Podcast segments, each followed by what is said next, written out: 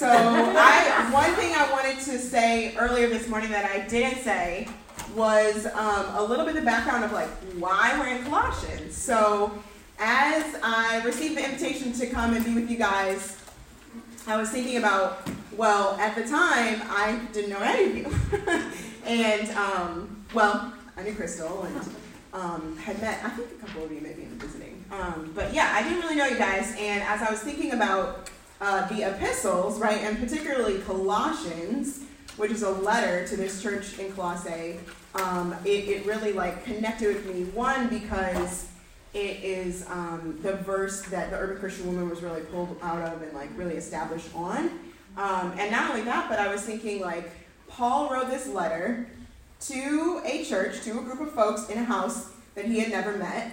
Epaphras, his homeboy, was the one who started the church, and Paul was writing this letter to be sent to them before he had ever even met them or seen them, um, hoping to come and see them and be with them, uh, but not having been at the time. And so I was thinking about, like, Paul, as he's forming these letters of um, this letter, these words of encouragement to the church that he's never seen, um, it really connected with me as I was praying and preparing for words to share with you guys who I had never met, never seen, uh, but that would be words from the Lord, words of encouragement, words of exhortation, words of correction, um, and words to strengthen you from the Lord. And so it felt like Colossians was a really good fit for that. And so that's kind of like why we're there. So I wanted to say that earlier, so I say that. Um, and so this morning we talked about our new location, and this evening we're going to be talking about the new addition, the friendship and family in Christ. And so some of us have a lot of baggage around the word family. Um, maybe you came from a dysfunctional family. Uh, maybe you are a single person who feels isolated from the context of family. Or maybe you feel shame for the ways that your choices or the choice of others uh, have created a family that's broken. Um, and I want to give you guys the good news in Christ is that because of Jesus, we get a new family. Mm-hmm. And so that's the good news that we're going to dig into tonight, what that new family looks like, what the identifying markers of that new family is, and how it looks like to actually for us to exist together as that new family. So I'm going to go teacher mode. Right? But um, my, my partner in crime, my husband, He uh, gets to preach from time to time at our church, and he uses this great circle analogy to talk about the law. So I'm going to gravitate away from the mic. But y'all can hear me, right? Yeah. Yes. Okay. So when he talks about grace and the law and the understanding of the gospel, he uses this circle analogy. And um, you've got your outsiders that don't uh, know or follow the law, which is, you know, the Levitical law and all that stuff. And then you've got your insiders, who are um, your ethnic and religious Jews who follow the law, right? They're following the laws of circumcision. They've created an insider and outsider marker around, mainly around circumcision, but also around the keeping of the law um, that creates now this definitive space where you can say who's on the inside and who's on the outside based on who keeps the law, right? And so a lot of the ethnic and religious Jews of the time, at Jesus' time, thought, okay, like, our Messiah is here. Great. He's going to expand the circle to let more people in. And what rocked their world is that actually Jesus came to erase the circle altogether. So that now there is no concept of who's an insider or an outsider. Mm-hmm. It's very disorienting for the religious Jews, but Jesus comes and he erases the circle and says, no, now you're all insiders in the family of God. You're insiders through faith in Christ. There's no insider-outsider distinction. There's no necessity to keep the law. The definition of being an insider now is just faith in Christ. And he, he blows that wide open for everyone. And that's really disorienting. Well, tonight I want to talk about how I believe that this is a great example also for the family of God, right? And so we live in this culture where family is, uh, we're swimming in this culture where family is so definitive, right? Your household, your nuclear family, right? Your blood family. And we're we're swimming in it. We're, we're living, eating, walking it. We see it everywhere. It's the context that we're in. But what I want to encourage you ladies in is that in Christ, right, we've received our new location. We've been transferred from the dominion of darkness into the kingdom of the beloved Son, that in that this circle of family distinction is completely erased. Where now there's no, not my family, my family in Christ. There's no household distinction in Christ, but in Christ we are just as much brothers and sisters mm-hmm. as if we were very much blood. Mm-hmm. Mm-hmm. Christ blows the paradigm by erasing the circle and creating no circle where we are all brothers and sisters in the family of God.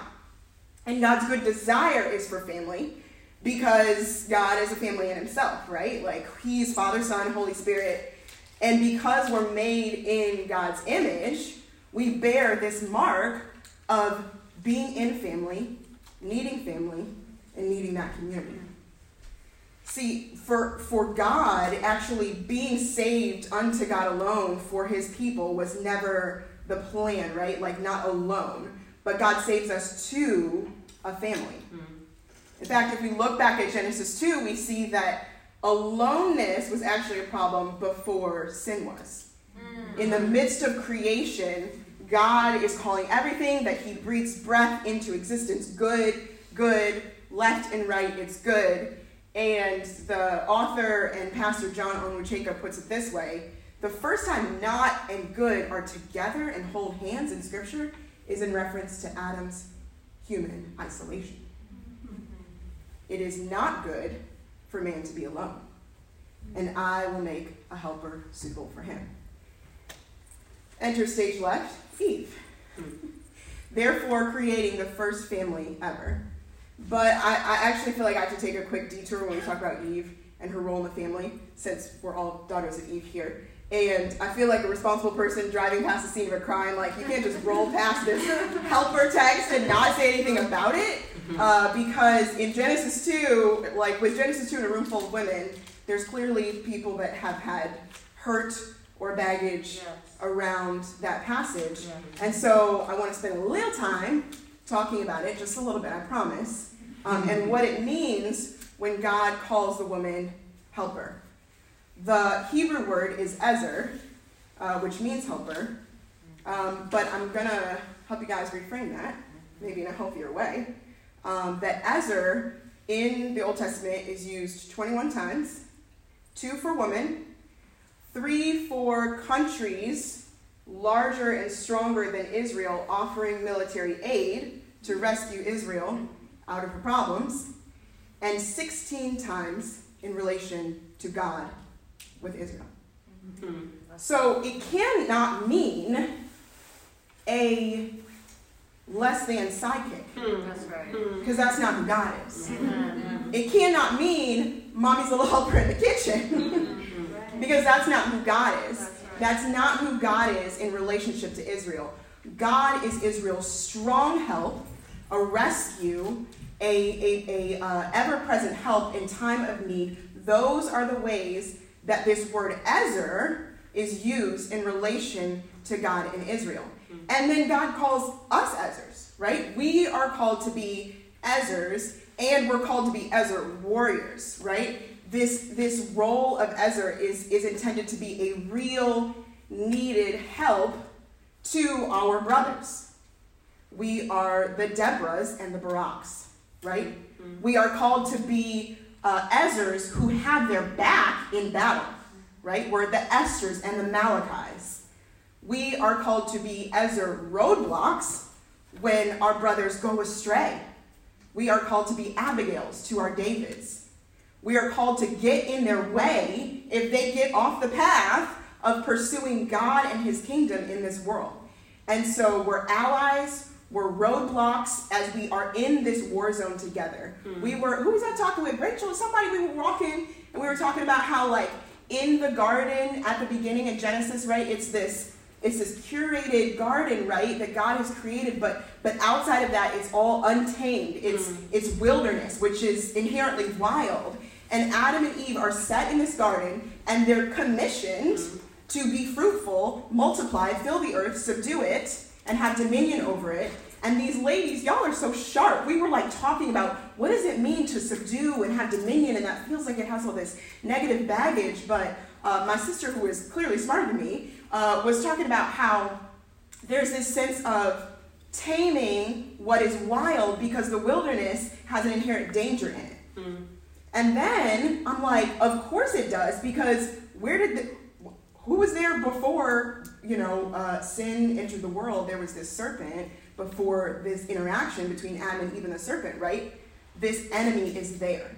Mm. There's an enemy lurking in the garden waiting to introduce humanity to sin. Mm. And so I see Adam and Eve then as this, uh, Carolyn Custis James calls them the blessed alliance, right?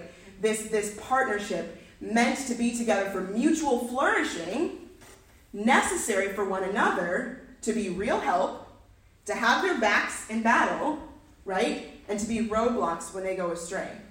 Now in the garden, we see that completely fall apart. And I think today, right, we still see that completely falling apart in our context through unhealthy, uh, toxic masculinity, right? Through unhealthy, um, uh, vindictive, um, you know, uh, femininity in a way that is really uh, looking to oppress one or the other for the sake of independence or power, mm. when God calls us to actually subvert that, to actually look for this blessed alliance. Mm-hmm. That wasn't, that was, that was for free. That was, that was, that was, a, side, that was, a, that was a detour. Let's come back to Colossians here. But we have to understand our role in the family in order to understand how to operate as a family. So hopefully that will bless and encourage you guys. Happy to talk about it more later. Um, but our main idea tonight, as we look at the beginning of Colossians three, you guys can turn there, is this. The gift of God in Christ, in Christ's kingdom, is a new family. So because the new family is in the new kingdom, the new family has to reflect Christ, our King. In fact, it necessarily reflects Christ, our King. And the bad news is that everywhere we look, there are still these residuals of the old family. The old family identified by the kingdoms of darkness. Um, and yet our reality is that we are saved to a family, and that family is made to reflect Christ in the kingdom of light. Uh, so let's read Colossians three, one through seventeen together. Then I'm going to pray for us, because we're just getting started. So if you have been raised with Christ, seek the things above, where Christ is seated at the right hand of God. Set your minds on things above, not on earthly things. For you died, and your life is hidden with Christ in God. When Christ, who is your life, appears, then you also will appear with him in glory. Therefore, put to death what belongs to your earthly nature, sexual immorality, impurity, lust, evil desire, and greed, which is idolatry. Because of these, God's wrath is coming upon the disobedient. And you once walked in these things when you were living in them. But now put away all the following: anger, wrath, malice, slander, and filthy language from your mouth.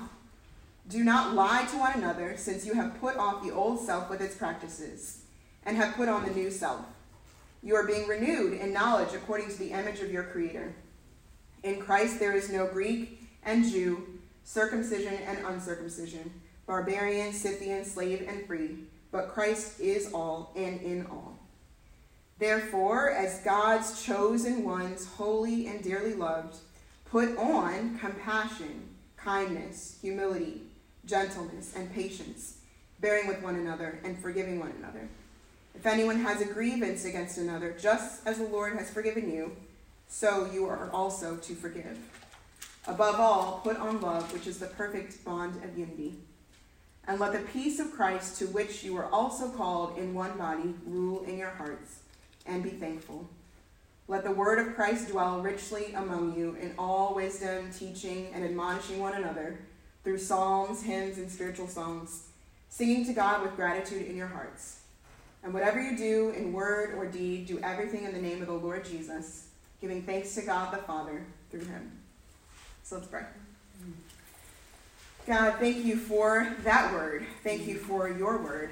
Thank you that, again, we get together in good health and in our minds to be able to study the word together, dig, dig into it, to glean from it messages of hope, um, of life, of correction, of encouragement.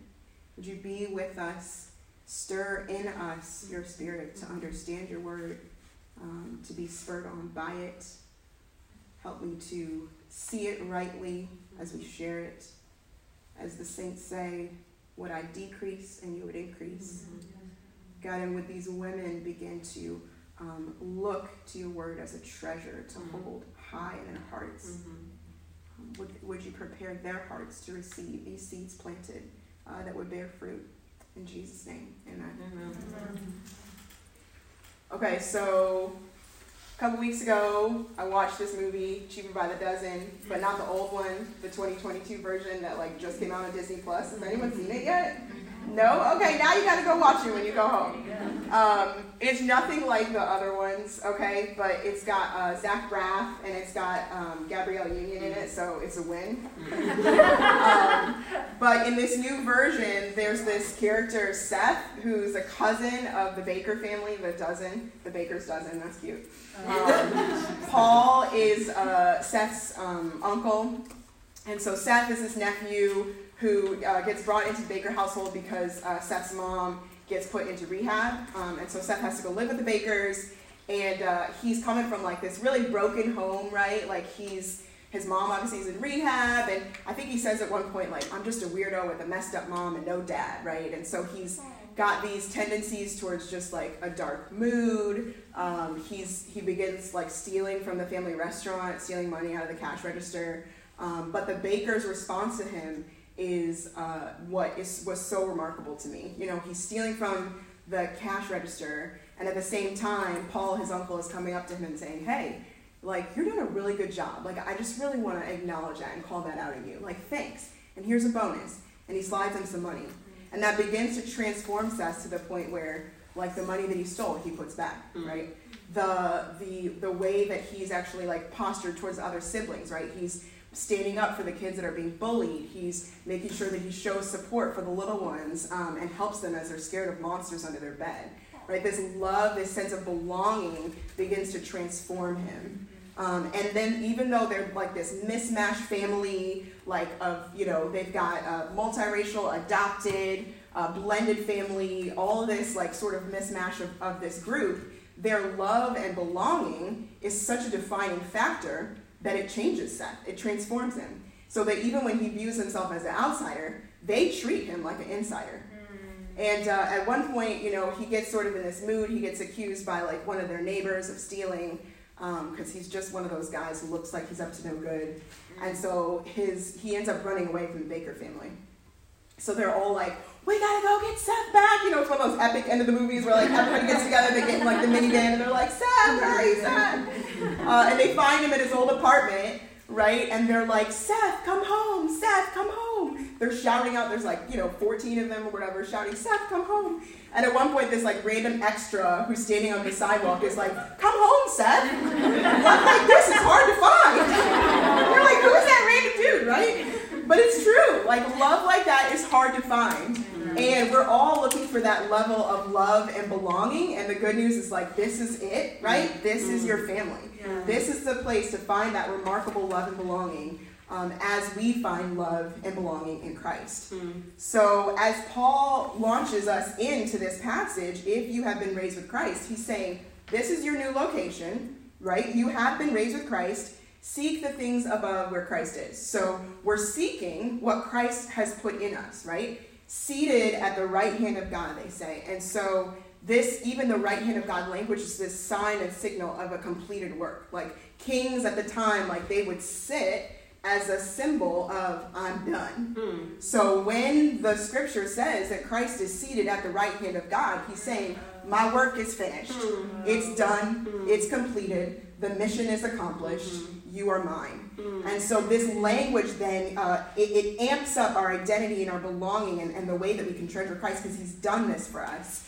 And so Paul then says, set your mind on things above, as we talked about, your new location in the kingdom of light, not on earthly things, your old location in the domain of darkness. And so a couple weeks ago, um, I was telling a lot of you guys about the ministry work that I do in Cleveland, New City Cleveland, which exists to empower residents through faith, equity, and justice. And one of the things we've been doing this winter is a snow shoveling program. We have hi- we got a grant to hire some youth to shovel snow for seniors in our community who wouldn't otherwise get it. Snow, obviously, as mentioned earlier, is a big deal in Cleveland. Uh, so this is a way that we can serve our neighbors and serve our community. And as a part of that, the youth who are in the program get some job training and some leadership development, some workforce training.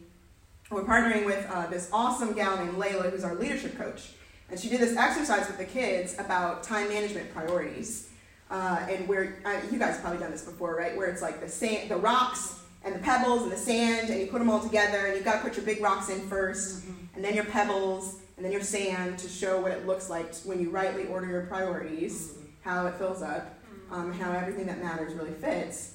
Uh, and then at the end, she says, write something meaningful on the top to remind you why your priorities are the way they are, right? And so on mine, I wrote, remember your why. And you guys have probably heard that. Anyone who's in a career space or whatever, that's a common saying, remember your why. And so in the midst of this, right, Paul is giving us this like positional statement. You have been raised. Christ is seated. Set your minds. He's setting us up. He says, um, for you died, and your life is hid with Christ on high. So he's saying, it's like these bookends too. He's saying, remember what happened. Remember your transfer. That happened. That's done. Sure as day, it's done. And then he bookends the other side with, and when Christ, who is your life, appears, then you also will appear with him in glory. So at, even as he's setting us up with seeking and setting, he's saying, remember your why. Remember your why. For you died, your life is hidden, and Christ, who is your life, when Christ, who is your life, appears, you will also appear with him in glory. And then there's a definitiveness in that. Do you guys hear that? Like, you died. That's past tense. Your life is hid, present tense, and you will appear with him in glory, future tense. Mm. Past, present, and future. It's done. It's a sure promise. And he says, you will appear with him in glory. And even that glory, right, like it's not the sweet by and by. It's it's all of your glory, right, your completeness, because Christ is restoring us to be our truest selves, the ones he truly created us to be in the context of God's family. So Christ is your life, he says in verse four. When Christ, who is your life, appears, then you will also appear with him in glory. Just as Christ was glorified, we too will one day be glorified in this new family. Um, our life is hid with Christ. It's like that, that uh, okay, so if you guys have black grandma, you might not have black grandma, but if you did, in her house, there would have been a tin of shortbread cookies that wasn't actually a tin of shortbread cookies. If you opened it up, right? You know what I'm talking about. It was so kit, right? It had all the household necessities. It actually, even though it was a tin of shortbread cookies on the outside, it wasn't the factory processed sugary snacks. It was something way more useful for life, right?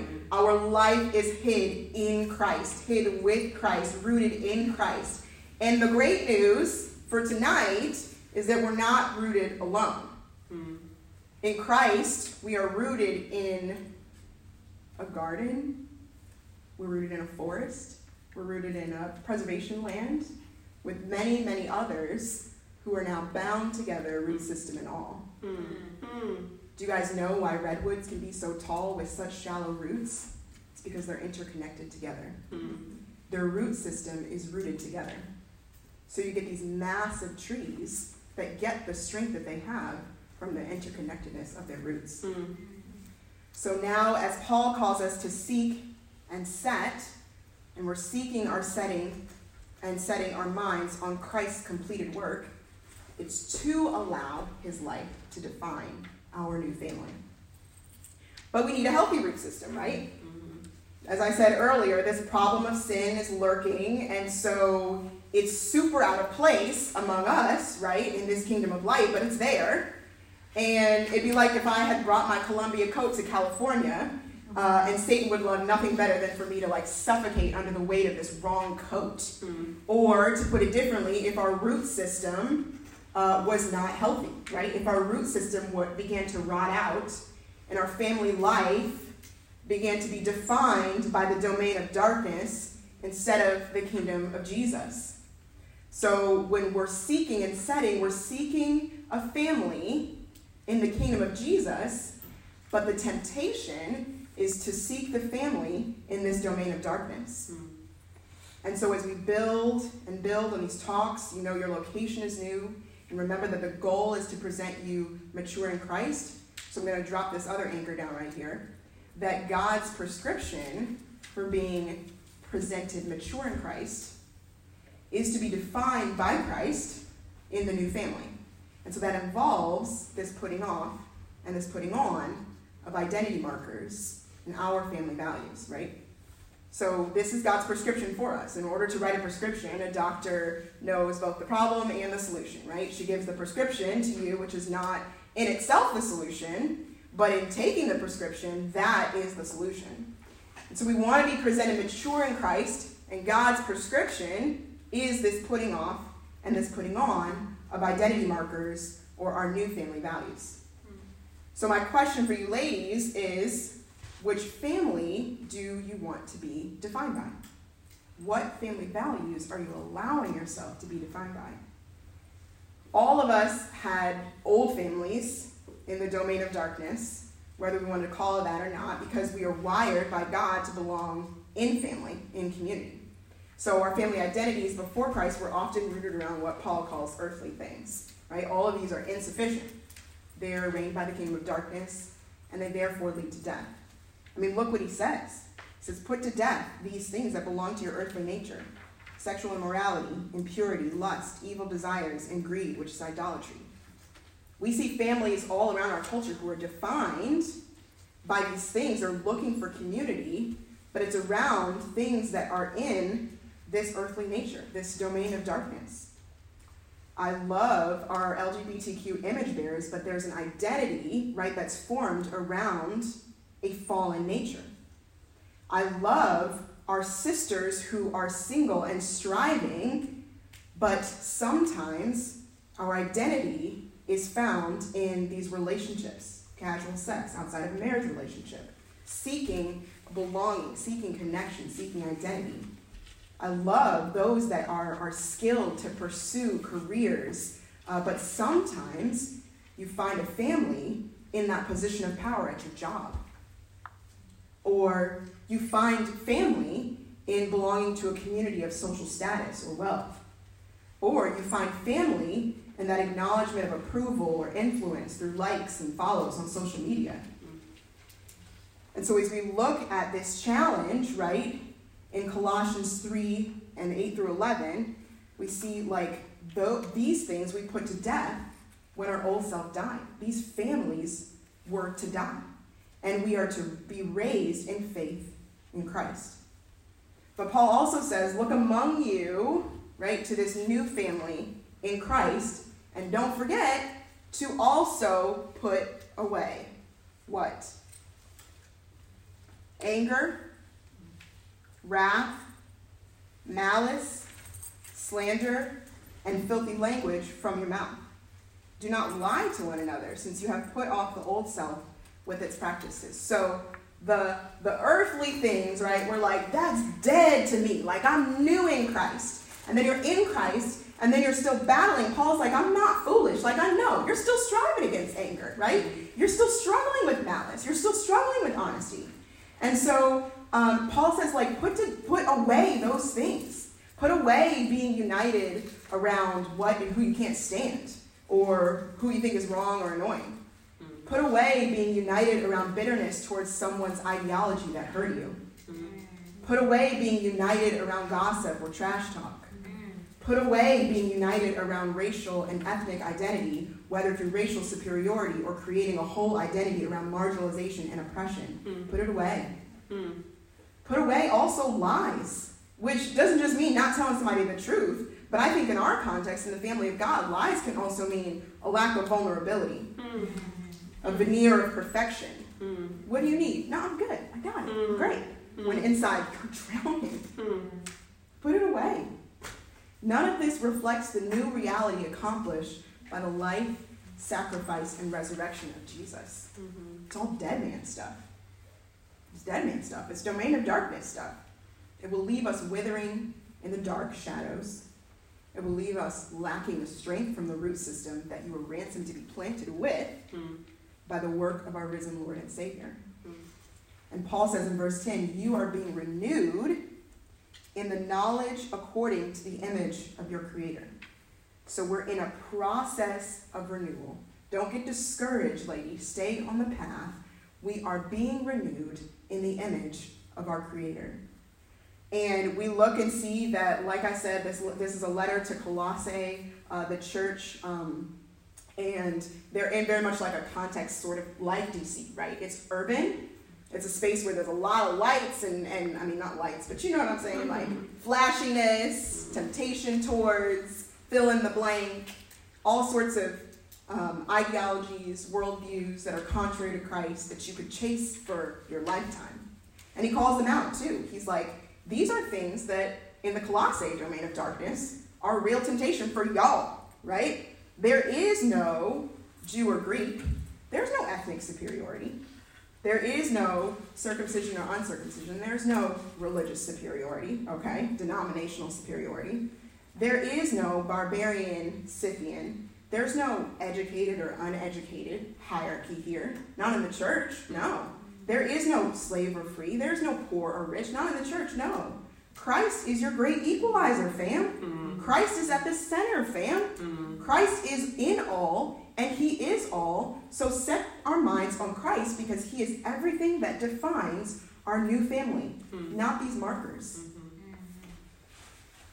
So we set our minds on the kingdom of God and the qualities for a family that is defined by the rule and reign of Jesus.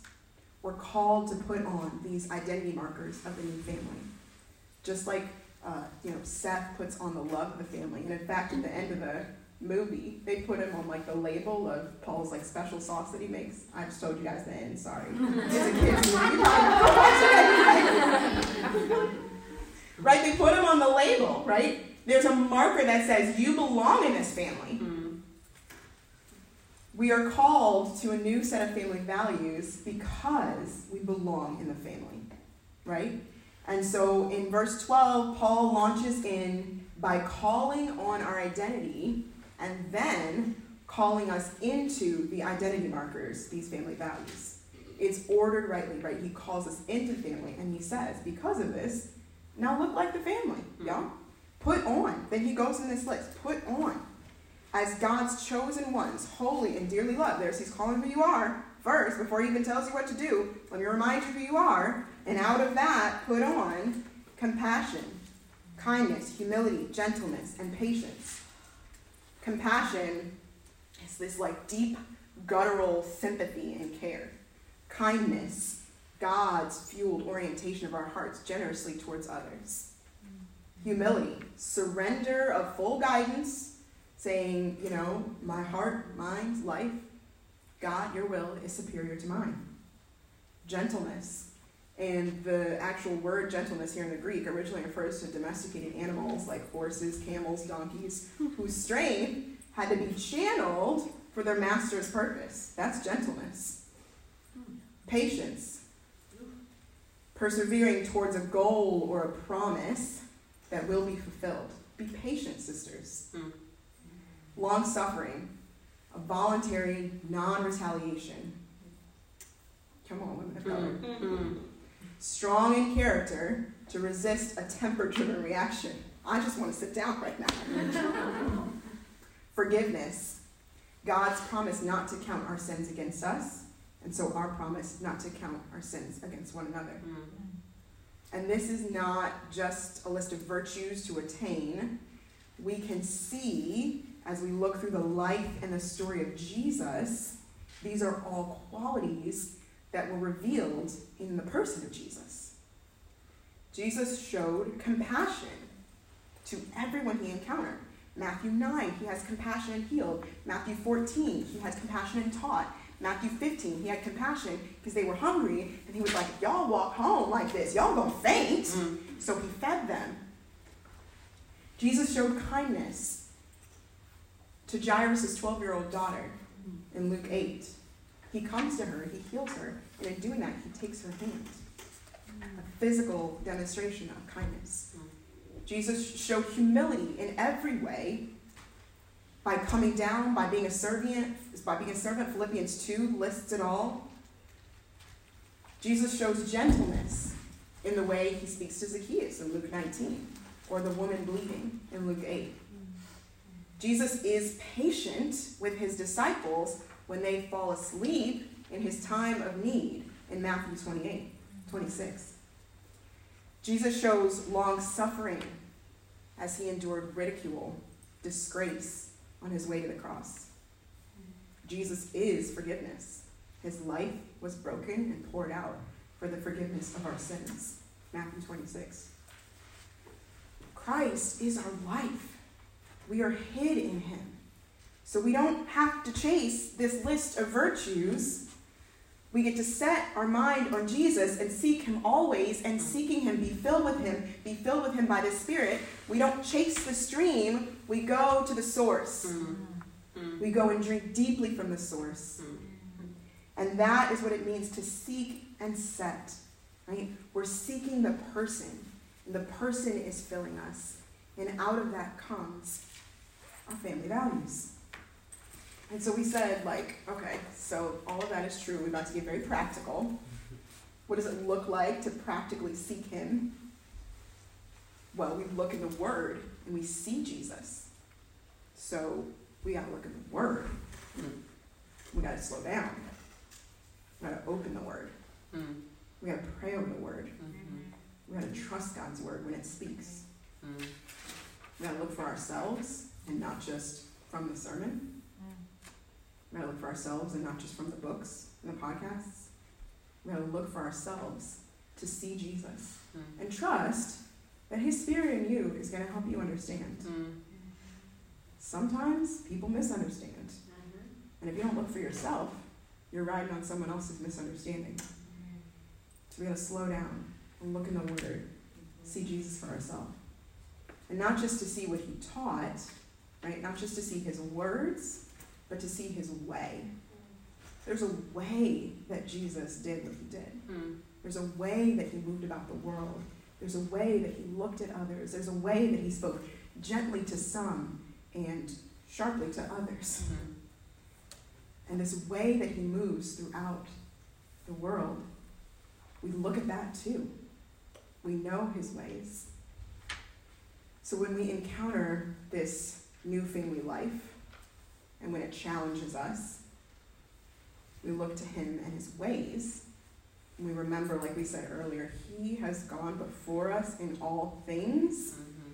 He has gone before us in being hungry and tired. He has gone before us in having somebody annoy him. He has gone before us in having somebody abandon him. He has gone before us in being in pain in his body. He has gone before us in being misunderstood. Mm-hmm. He has gone before us in serving someone when he felt like just tired. Mm-hmm. He has gone before us in all things. Mm-hmm. And so we get this gift in Christ. And then Paul says, above all things, put on love, which is the perfect bond of unity. Um, I have a perfect bond, and it's called my jean jacket. It's actually not a bond, but it's my perfect completion of every outfit, right? Like, I'll be stuck with, like, two, like, pieces, and I'm like, this is okay, but, like, it just needs a pop. Then I'll just put on my jean jacket, and I'm like, it takes all any outfit to, like, a whole new space, right? A whole new level. Right? But, okay, better than a jean jacket, which perishes. I know, I know. And, and Christ was everything, and he, everything he did was clothed with love, right? Mm-hmm. Everything he did was clothed with love. The perfect bond of unity in God's family is love. Not right doctrine, not agreeing on social issues, mm-hmm. not charismatic worship or theologically conservative worship. No, it's love. Mm-hmm. That's why in John thirteen, Jesus says, everyone will know you are my followers by your love for one another. And then again in John seventeen, his prayer for us is our unity. That's why Jesus called the disciples to love and prayed for them to be able to love each other. Love is this perfect bond of unity. John Perkins said, love is the final fight. Amen? Mm-hmm. And so he calls us to love, which is the perfect bond of unity. And let the peace of Christ, to which you were also called in one body, rule in your hearts. So we have this bond of love, and then we have the peace of Christ. And I was like, okay, like what is the peace of Christ, right? And I thought of um, the other epistle, one of the other epistles that Paul wrote, Ephesians two, uh, where he says, but now in Christ Jesus, you who were once far off have been brought near by the blood of Christ, for he is our peace. He made both groups one, and he tore down the wall of hostility in his flesh. He made of no effect the law, consisting of commandments and express regulations. He erased the circle, okay, so that he might create in himself one new man from the two, therefore making peace.